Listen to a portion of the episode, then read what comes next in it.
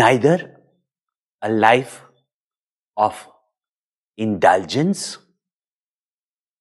nor a life of denial. Neither a life of expression nor a life of suppression is the means to attain supreme happiness.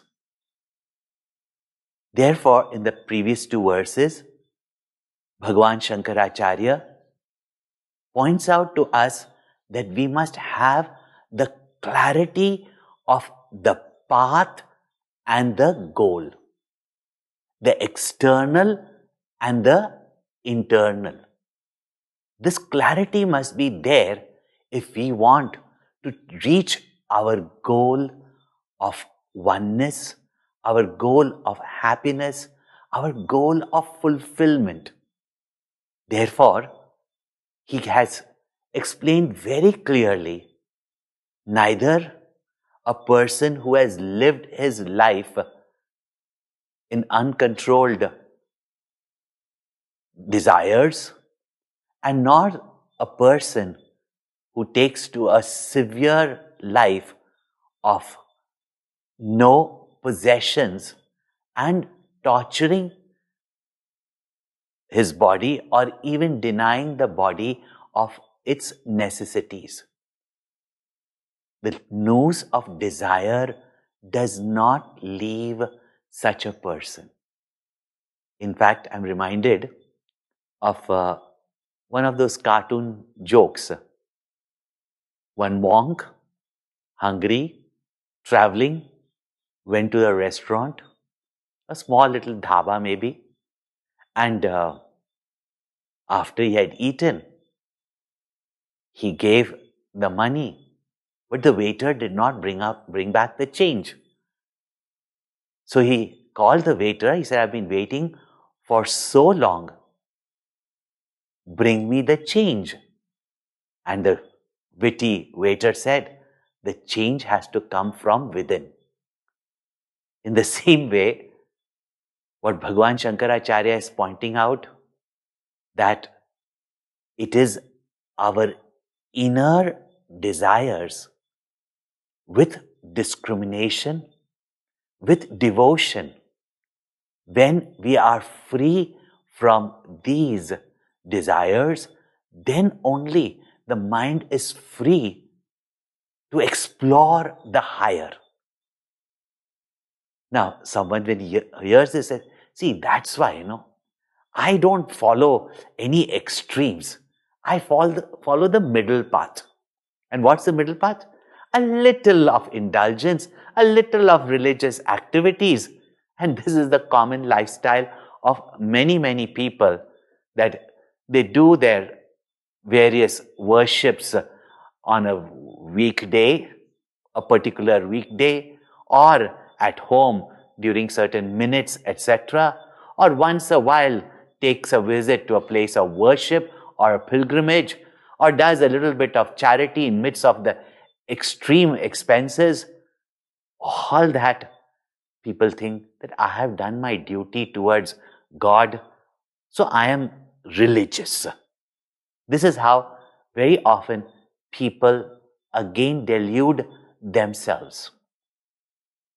And Bhagwan Shankaracharya pulls the carpet under the feet of such people who delude themselves and says, Kurute Ganga Sagar Gamanam Vrata Paripalanam Athava Danam Jnana Sarvamatena Bhajati Na Muktim Janmashatena Bhaja Govindam भज गोविन्दं गोविन्दं भज मूढमते सम्प्राप्ते सन्निहिते काले नहि नहि रक्षति डुक्कृन्करणे कुरुते गङ्गा सागर गमनम् One takes long pilgrimages from Ganga, and that is from Kashi taking the waters of Ganga,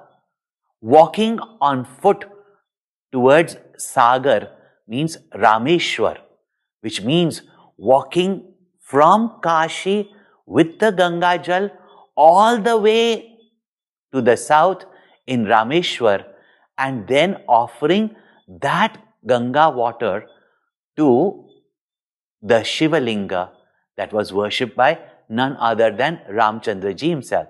Thus, there are many such pilgrimages and they are there in all religions of the world, certain type of pilgrimages. So, Kurute Ganga Sagar Gamanam. And some people take up such arduous uh, pilgrimages. Others fast, take up vows, vrata paripalanam. They take up fast, take up certain vows. And what about others? Some, they think that they have done some charity, given some donation, and they have done their duty towards society, towards God, and for their spiritual progress. But Shankaracharya says, Jnana Vihina Sarvamatena. In fact, in all matas, say in all paths, in all religions, it is clear that jnana vihina, that without knowledge, bhajati na muktim janma shatena. One can continue to live such a life of so-called religious, spiritual life. Today, one thinks that one has done a few asanas and few pranayamas and their spiritual duty is done. Here, Shankaracharya makes it very clear that even lifetimes of such activities, one does not attain liberation. And we have already seen freedom from what? Freedom from the compulsions of desires, attachments, anxieties, worries of our own mind and our dependence on things, beings, and situations for our happiness. So, Bhagwan says, inquire, bhaja govindam, inquire. Otherwise, we live in a life of self-deception, thinking that we are walking towards our destination, but actually, we are only going round and round in circles. The clear goal must be understood. Now, here we must see in this verse, what does knowledge mean? From the highest standpoint, it is clear that the truth, the reality, the infinite self cannot be lost. And our nature which is happiness cannot be lost other than due to our own ignorance of ourself, our ignorance of our oneness with the infinite, our ignorance of our own essential blissful nature. And therefore, whatever activity we may do, until and unless we come to know the nature of truth, the nature of God, the nature of the self, that bondage, that limitation, those cravings and desires which is born out of our ignorance and thus makes us feel finite and limited, that ignorance can go only with knowledge, not by any other means. In Atmabodh, Bhagwan Shankaracharya gives a beautiful example. And Gurudev used to dramatize it. A newly wedded couple have moved to a new city. They are living in their own private flat. And uh, the newlywed husband takes things for granted. He has been boasting around to his friends in his office of how his wife is such a good cook and how wonderful she is, how beautiful she is. Somebody just co- commented and said, Are good wives are available at every corner of the world. But somebody laughed and said, But the world is round, there are no corners. Now, here was a man proud of his wife and telling everybody, they said, Let us meet her, let us meet her. So one day, while they were forcing, he just calls her and says, I am bringing her, I'm bringing my friends over, four, five friends over, and uh, they all want to eat lunch at home. She, unprepared, quickly runs to the uh, shopping center, gets the groceries, etc., brings it to the house, quickly cuts the vegetable, throws in the rice uh, to boil, everything, and she quickly wants to make a quick concoction that she can prepare because he's just going to come here within an hour. And she do, does not want to disappoint him and his friends. And after she cut the vegetables, washed the vegetables, put them in the cooker, and uh, quickly gone and changed into her beautiful sari and uh, combed her hair open and put her tika to look like a traditional wife. Here comes the husband, rings the bell, and perfect timing. She has just got ready and she opens and greets uh, everybody and gives them the drinks to drink, the fruit juices and the drinks that they want. He gives them, and they're all waiting. She gives them some chips and all so that they can already fill their belly. Now, when it's time, and they have to rush back to office and says that give us some food. We are waiting to hear, uh, we are waiting to eat. We've heard you cook very well. She said, I'm just bringing. And he tells, Go quickly, quickly bring. And bring in the new crockery. He whispers to her. She goes inside, doesn't come out. He rushes inside. She is weeping away. What happened? She opens the cooker. She has done all the work. She has shopped for the vegetables. She had cut them, washed them, put them in the cooker. But they were not cooked because she had forgotten to put the fire on. Just as cooked food cannot be without fire, just like darkness cannot be removed by any amount of sweeping or throwing buckets of darkness outside. In the same way, no amount of action, good or even holy can remove our ignorance. Then are all actions, all other practices useless? No. They are a means by which we can quieten our mind, strengthen our convictions, develop our faith, invoke devotion in our hearts. By all that, the mind becomes purified, and such a purified mind is ready for knowledge. Such a purified mind is then ready for contemplation and meditation to abide in this knowledge. Therefore, Bhagwan Shankaracharya says, that if we do a little bit of this and a little bit of that and think that we will be liberated by that. No, without the knowledge of the truth. And this knowledge is not to be understood as mere information. This knowledge is not to be understood as just chanting some mantras. This knowledge is not to be understood as some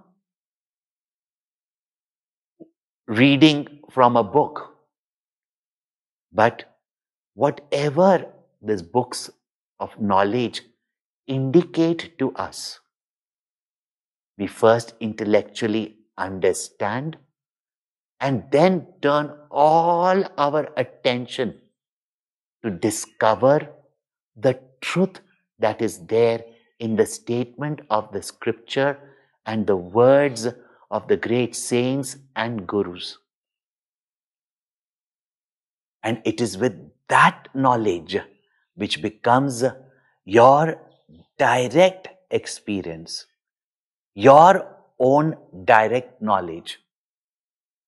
That removes our ignorance and ignorance formed bondage as well as the sense of finitude, desires, and its consequent disappointment and sorrows and attachments.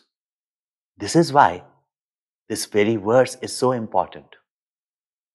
However, this verse in a subtler manner also can be understood that these practices that are given by saints, sages, as well as religions, scriptures, etc., they are not useless. But without a right understanding of them, when we just do these actions, again with some hopes and desires, we only compromise even in such sacred practices. Today, for most people, pilgrimages are only to go to places and do shopping. In fact, pilgrimages are those places where saints, sages got their inspiration, got their revelations, they got their uh, enlightenment, or they did austerities with sincerity, with devotion. To go to these places is not only to be able to get those divine vibrations, but to get inspiration from their life, inspiration from the nature there, from the places of worship where they worshipped and got enlightened, where they got inspired, where they got knowledge, and those places are to get that inspiration, to develop that devotion, to develop that faith, and get knowledge. In fact, these are places where holy people still live. To search them out and get pearls of wisdom from them. This is what pilgrimages are for. But without recognizing the real reason for them, people only do these pilgrimages to fulfill some petty, paltry desires. Rather than going through those pilgrimages so that you develop that willpower through those austerities that you can find peace and happiness without the objects of your desire. And that is what is pilgrimage for. And without the right understanding, these days even pilgrimages are for taking selfies. And in the selfies, you only see your face, not anything else. Not even take photographs of that scenic place that can give inspiration. So think about it. What do people do? They go to these places of pilgrimages and dirty those places. They only get become places for eating and for buying trinkets. Noisy. Very often after they leave, leave it filthy. Thus, without understanding the real purpose for pilgrimage, how those pilgrimages must be done. Otherwise, we make a mockery of these pilgrimages and mockery of our own life, and very often wasting away our endeavors rather than being productive. So, Kurute Ganga Sagar Gamanam. Not that these pilgrimages are useless. They have a purpose. Do it with the right knowledge. Do it with the right attitude. Do it with devotion. And then these pilgrimages purify the mind because Tirtha itself means that which purifies you. It purifies your mind from negativities, from clinging attachments, uh, from base desires. When mind is thus purified, it is ready to venture forward to discover the higher. Therefore, Bhaja Govindam. Vrata. A person who is without vows, a person who is without convictions, a person who is without a certain amount of austerity, a person who can say no sometimes to his mind, that person is a weakling if a person does not have some conviction, some vow in his or her life. Most people nowadays understand vrata means only fasting. And that fasting has become a farce. The day they fast, they sit and gamble. And you ask them why. In fact, it has become a ritual for them. And you ask them why. They say, oh, so that we keep our mind away from food. The whole idea of even fasting from food is that normally we don't have the time nor the focus of mind because even now during these lockdowns the preoccupation of most people is food, not those who are hungry and don't have food. But the whole conversation revolves around food, food, food, food, food. Sometimes we can at least discipline ourselves and eat only when we are hungry or eat only as much as necessary. And for those who are not able themselves to cook, etc., to accept and eat what comes to them. This is real fasting. Otherwise, they don't eat certain other food and then they feast on something else. All these are different types of fasting that people pick up and think that I have fasted, now God is going to bless me. The scriptures are also clear on how fasting should be done. And that is, I'm saying food. But it is not just food. We eat through our eyes. How much and what we watch through our ears. Thus, vrata, some vow that we've taken up in life to develop our willpower to develop our resilience, to keep our desire checked. That is the purpose of this vrata. And dana, dana is basically that what we have in abundance, we must be able to share. Then only we feel rich. Then only we feel we have plentiful then only our mind is free from its obsession and greed for wealth. And wealth earned through right means and shared, that wealth is indeed enriching. And such an expansion of heart accommodates in itself love for the many and that is love for God. This is the purpose for these wonderful sadhanas, practices given, and they are there in all religions. Yet we make a mockery of it.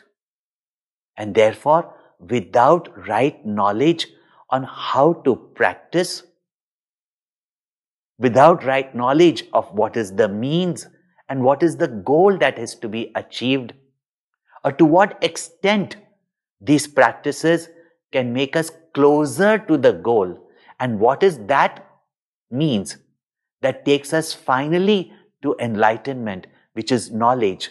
There must be clarity of the path and the goal. And otherwise, for lifetimes, you can keep on practicing.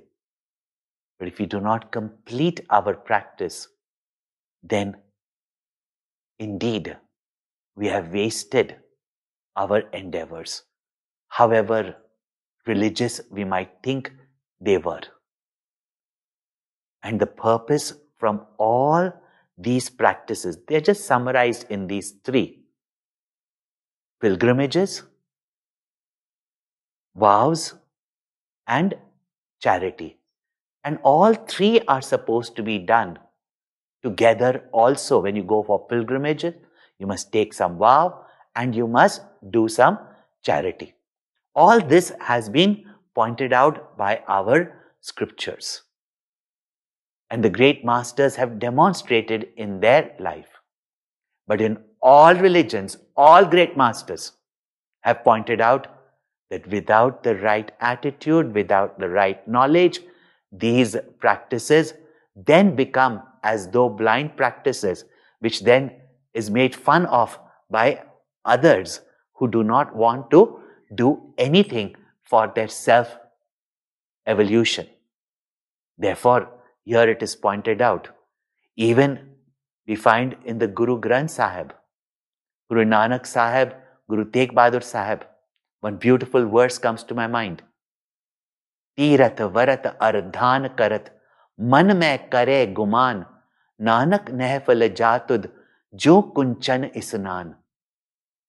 That if you have done pilgrimages, if you have taken vows and done fasting, and you have done charity, and after that, instead of becoming humble, instead of actually finding that sense of satisfaction, contentment within, then you become proud, arrogant.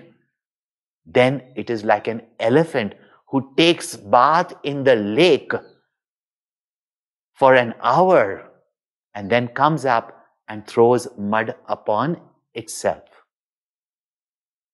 Guru Nanak Sahib has said very beautifully that Tirath नावा जय तिस भावा win बाने के नाही करी that I would take sacred baths if by that my Guru, my Lord will be pleased. That is tirat. That is austerity. Those vows, those charity by which our Guru and Lord will be pleased with us so that we open up for their grace to fall on us.